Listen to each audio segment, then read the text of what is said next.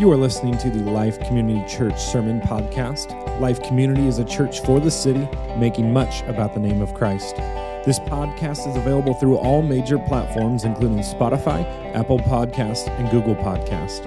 If you enjoy and are challenged by our teaching, we invite you to subscribe to the channel on whatever platform you choose as we seek to anchor ourselves to the unchanging truth of God's Word together. Thanks for listening.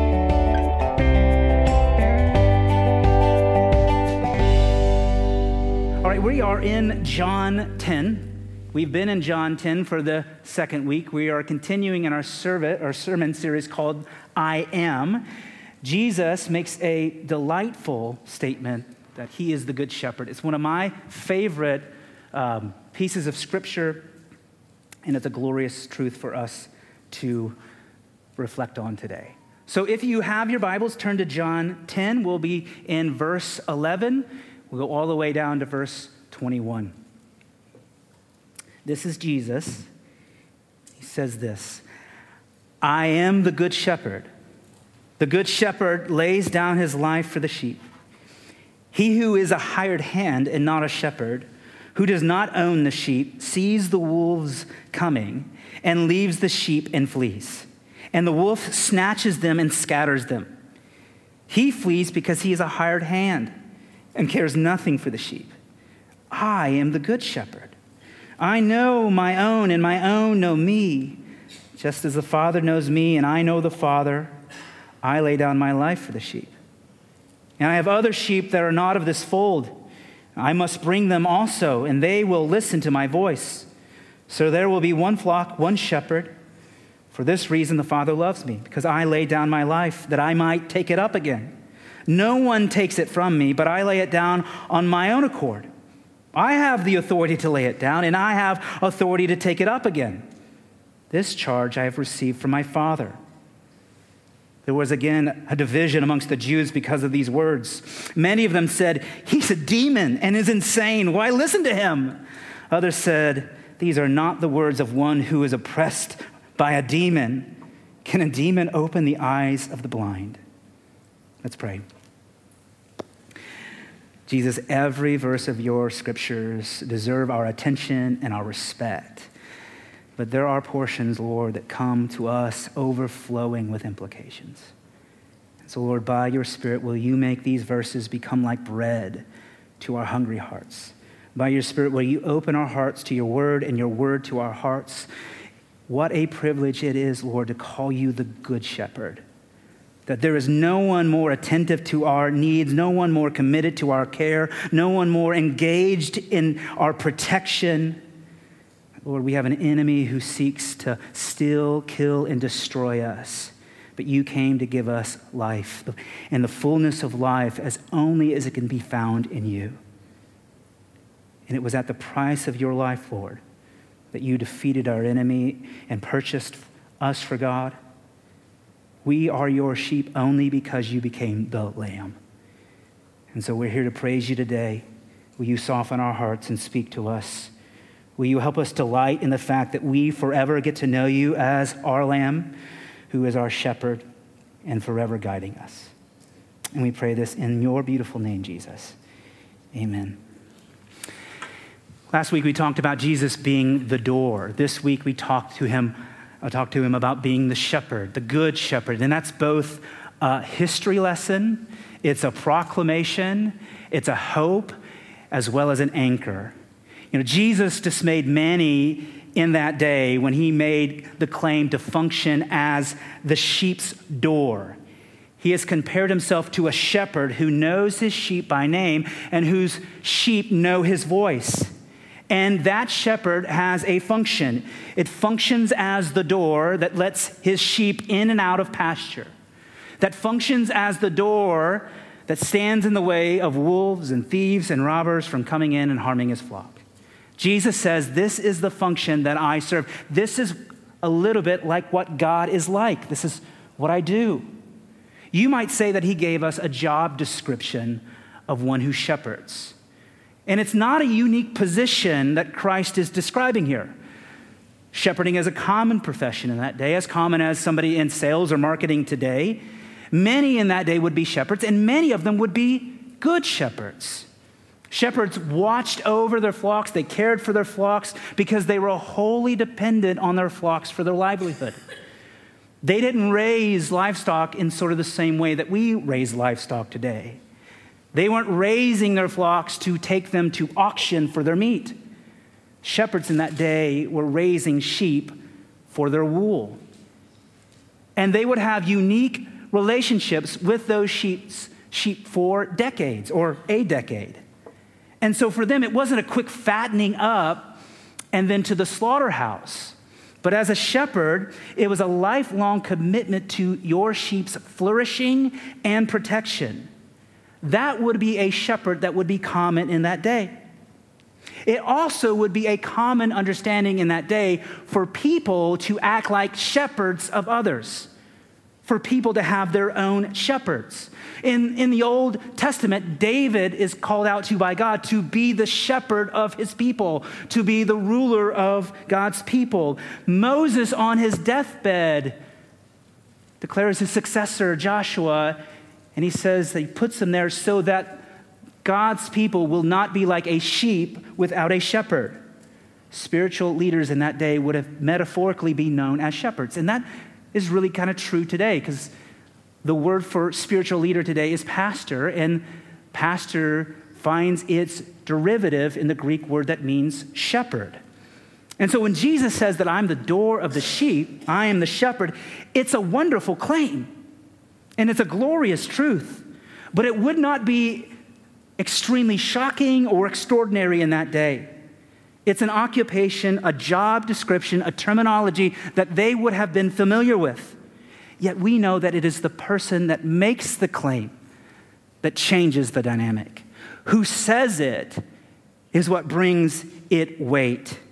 You know, in your life, all of you in here have had different jobs, and across those jobs, you've had multiple different bosses. Bosses are a little bit like shepherds, they share some common job description. And all of those bosses that you've ever had have found themselves on a scale between good and bad. All of us have had good bosses. Well, I hope so. Many of us have had bad bosses. I heard a story once of somebody who worked in a restaurant and their boss had gathered them pre service before they began to serve meals, and he was just ripping them for the day before. And at the end of it, he yelled at her, If you're just here for the money, then you should just go home. And after a painful moment of silence, one of the employees, with great bravery and courage, spoke up and said, I can't go home. I literally need the money for rent. Like, boss, we say crazy things. And sometimes you probably have had a story or an interaction with a boss that you thought that was crazy. I'd love to hear them afterwards if you do. Here's what you've learned in your employment history every boss you've had carries a similar title, with similar job descriptions. Bosses aren't unique in that. They all have similar responsibilities and problems. What separates good bosses from bad bosses isn't competency, it's character. Anyone can do a list of tasks, anyone can complete a to do list. It is the content of one's character that matters most. Jesus' desire isn't for us to know him in this function of a shepherd and that he's here to fill it. That's good. Jesus is speaking to us a much more significant, revealing, and hopeful truth about himself that he is the good shepherd. And, fellow sheep, that is good news for us today. This is the big idea that Jesus has all authority and is always good.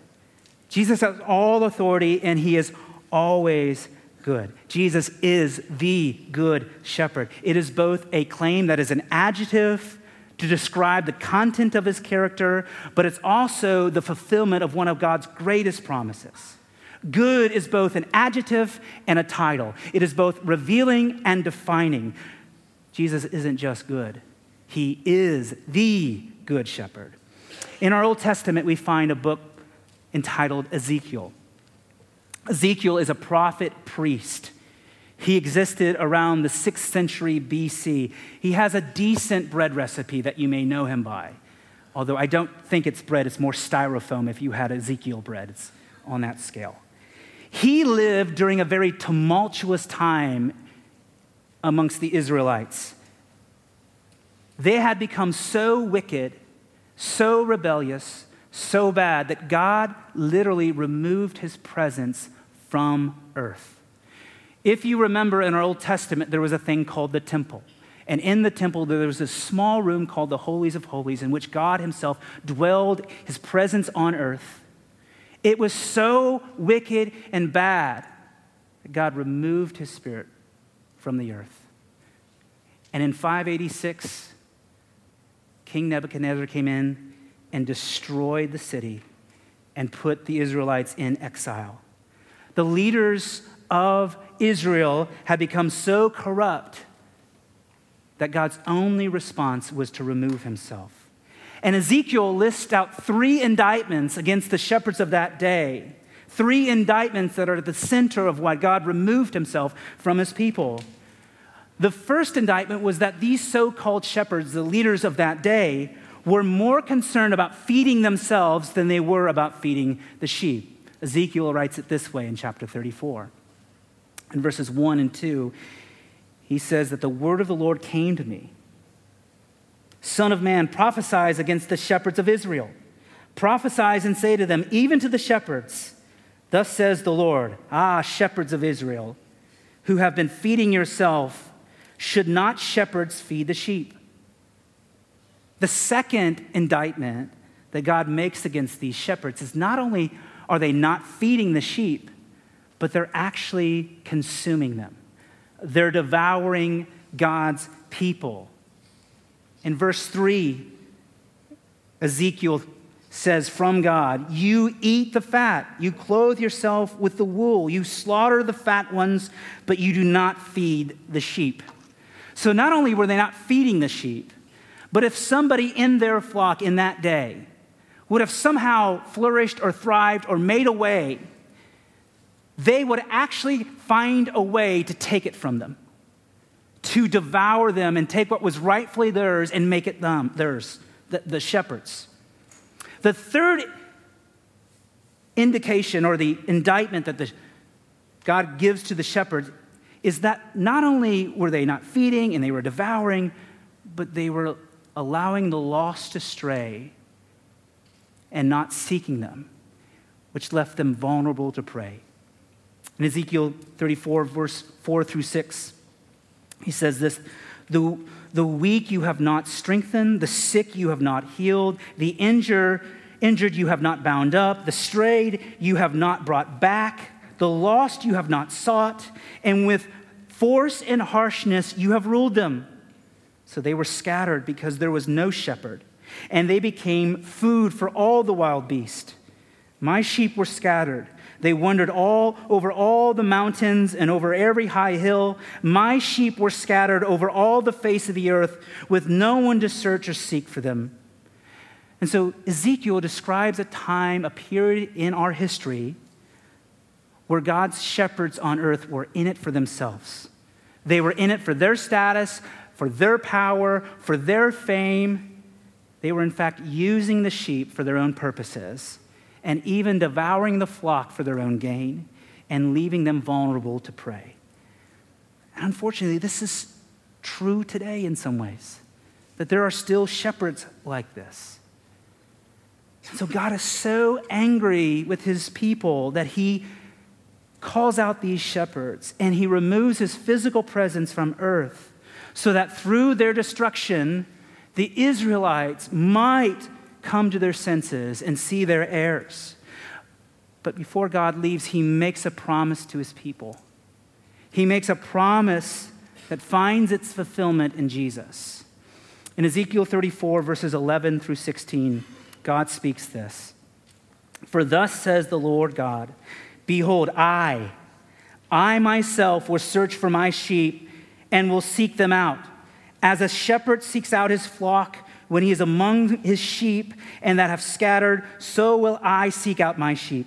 And I will rescue them from all places where they have been scattered on the day on a day of clouds and thick darkness. And I will bring them out from the people and gather them from their countries, and I will bring them into their own land.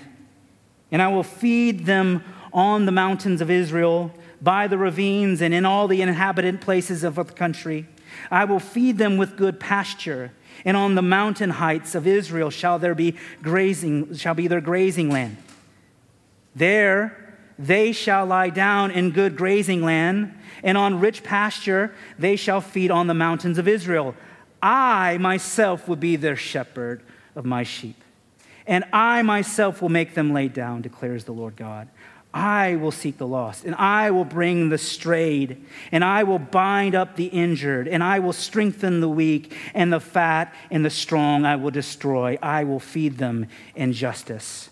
God makes a promise that one day He will do away with the stubbornness of humanity and the wickedness of humanity. He will do away with the reality where the blind are leaving, leading the blind. God foretells a day in which He Himself will come and shepherd His people, that He will be the good shepherd. And so in AD 32, amongst a people in that day who would have known their scriptures and memorized their scriptures, when Jesus says, I am the good shepherd, they would have known exactly what he was saying they would have known that it's not a description of his character. He is announcing the fulfillment of one of God's greatest promises that the good shepherd is here and he has come to call out his people and he is called to lead them. And one day, through him, that the Spirit of God would return to the temple. Not a temple that is built by man in bricks and stone that would be destroyed, but the temple of God and all of those who trust in the name of Christ by faith that God would come again and dwell with his people in them and through them. And not just to the Jews, but he says that he has flocks or sheep of another fold. He's talking about the Gentiles, non Jewish people in that day, you and I. Jesus says he will be the good shepherd of the world, of the world of God's people in every nation, amongst every tribe, amongst all colors and races, no gender, no status. He will lead his people all over the world. And so, what do we do with this glorious truth? What do we do with this profound, beautiful statement? First, I want to talk about the relationship between sheep and shepherds. And then I want to talk about the good news of the Good Shepherd.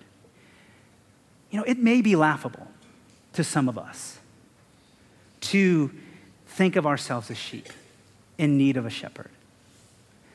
We said last week that the idea of sheep has this derogatory meaning today. And maybe we might think that it's a bit outdated or antiquated to think that the modern self, our modern self, that we actually need a shepherd. It seems to many to be a limiting factor to somehow believe that you need something on the outside to bring your significance and purpose and security and strength. Today, we sort of believe that we have all of them in ourselves, that we have this budding potential in all of them. We just need to figure out the right combinations of life for them to manifest themselves out and reveal themselves fully in our lives. Yet it is the whole evidence of our lives that we need shepherding. All of our lives point to our desire to be shepherd. We may not see it in this moment or be able to fully admit it, but we have always been desperate for a shepherd. Many of us are desperate for an outside force to bring us meaning and purpose. We are insecure. We know the wounds of a parent who was dialect in their responsibility leaders who failed us, people who made great promises and left, things that we thought would satisfy us but proved to be a disappointment. We want a shepherd. We just tend to settle for the hired hand. People and things with great promise but with little character. People with great talent but little integrity. There is a laundry list of people and things in our life whom we have followed and trusted. But when the wolves came, they were found out to be in it for themselves. As a sheep, there is no reality, zero reality, where we exist and we are not prey to many things. Now, if you were a sheep that lived in a zoo, maybe you wouldn't have to worry about wolves, but you would have to worry about toddlers with brushes pulling on you and slobbering. Like maybe you might want the wolf at that point. Zero realities in our lives as sheep where we are not prey to something. Sheep are utterly defenseless. They are naturally nervous, easily frightened. Their security is in the flock, and their strength is in the shepherd. Can I say that again? Their security is in the flock, and their strength is in the shepherd. We grow up today, most of us, and many of us maybe, believing that there's an invincibility to us. There's an invincibility. We grow up to believe that pain and hardships and struggles and badness won't come our way. We believe that the sky is our limit, that life is ours to capture. It's for our taking, that those bad things won't find us. Never will they find me. Yet there is a day in all of our lives, whether it has happened or will happen, where the difficulties of life will find us, where the wolves of life will seemingly have us. And we will humbly realize whether we are here or not does not matter. Life goes on without us, in spite of us, despite us, not dependent on us. There will always be wolves in our lives that we must navigate. Sheep will always be prey. To do it on your own without a shepherd isn't just unwise, it's deadly. You were created to know the Good Shepherd. F.F. F. Bruce, who's a pastor theologian, he says, What was to hold the enlarged flock together and supply the necessary protection from external enemies? Not by enclosing walls by the person and the power of the shepherd, but the unity and safety of the people of Christ depend on their proximity to him. In this life, there's been a medieval idea that has saturated itself into our life that life is yet a wheel of fortune that we are just spinning around on, where fate takes us up, up, up, up, and up but it's always tempered knowing that we always come back down. Going up simply means there will be a time that comes when I will come back down. Life is a wheel, it's inevitable. Today we speak about karma. What you put into things will eventually come back to you. Good things, if you sow in good things, good things will come back to you. And bad things that you may get good for a while, but eventually, if you sow in bad, bad things will come back to you. I think that's a horrible way to live life. It's a Christless way to live life, a shepherdless way to live life. The soul of a believer is not bound to hopelessness. It is not bound to fate or mystical karma. We are secured by a singular, wonderful shepherd who is good in all of his work, who watches over us and cares for us and never wanes. It is Christ, our good shepherd, that we hope in. What is it that makes him so good, though? What is it that makes him good? He is qualified to fulfill this promise that God made, but what is it in his character that makes him good? It's because he is unlike the hired hand. Christ has laid down his life for the sheep. It is easy to make promises, isn't it? It is easy to make statements about our goodness. Social media allows us to have multiple personas in which we can reflect to the world what we want them to see. So it may be with some skepticism that we say, well, is he really good? Is he as good as he says he is? We live in a world where goodness seems relative. Christ is unlike the hired hand. He has sacrificed himself to save the sheep. He alone allows the wolves to slaughter him, that his sheep will go free. Yet that understanding to us seems maybe a trifle insignificant because maybe we believe that there would be many that would come and give that sort of sacrifice themselves. That there are many shepherds who would actually risk their life to protect the sheep. What denotes Christ is any more significant than they? It's in this. It's in that Christ would lay down his life for the sheep, not because he had to, not because he was overpowered, but because he wanted to.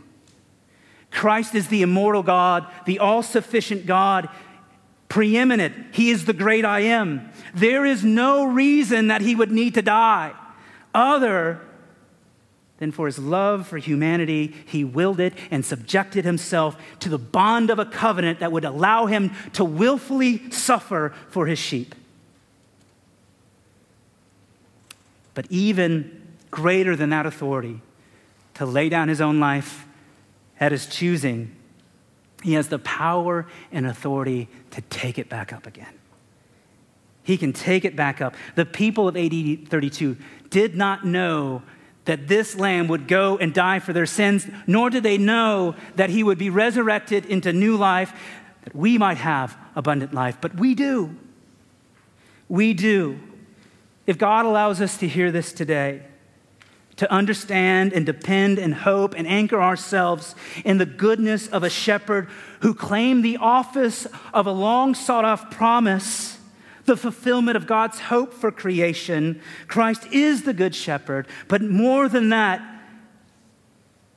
that God would allow you to understand the depths of his goodness in the way that he cares for you. That by his own choosing, he laid down his own life to suffer for you. That might we look anew to the shepherd? Might we rest in him today? Look, I'm convinced in all of my time in this pulpit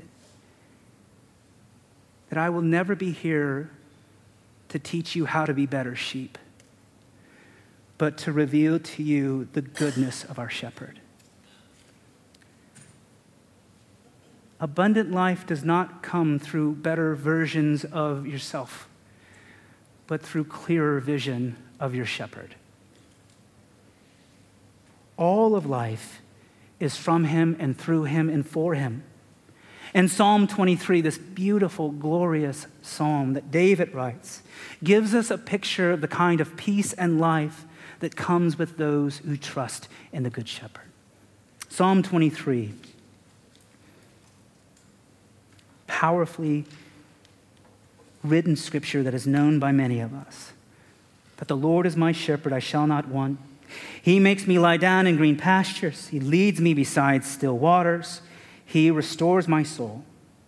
He leads me in paths of righteousness for his name's sake. For his name's sake. Even though I walk through the valley of the shadow of death, I will fear no evil, for you are with me. Your rod and your staff, they comfort me. You prepare a table before me in the presence of my enemies. You anoint my head with oil. My cup overflows. Surely goodness and mercy shall follow me all the days of my life, and I shall dwell in the house of the Lord forever. Friends, life is not an object to conquer. It's a journey that reveals and refines. And it has twists and turns. And around those twists and turns, you can be assured that there will be wolves there will be struggles and harm that will come your way, but will you let Him lead? Will you trust in His care? Will you lean into the flock and will you look to the shepherd? In Him is all authority to lay down His life and to take it back up, and all He can ever be is good. Your circumstances don't define Him, He does. He is the good shepherd that calls His flock out by name and goes before them. That is good news for us sheep today.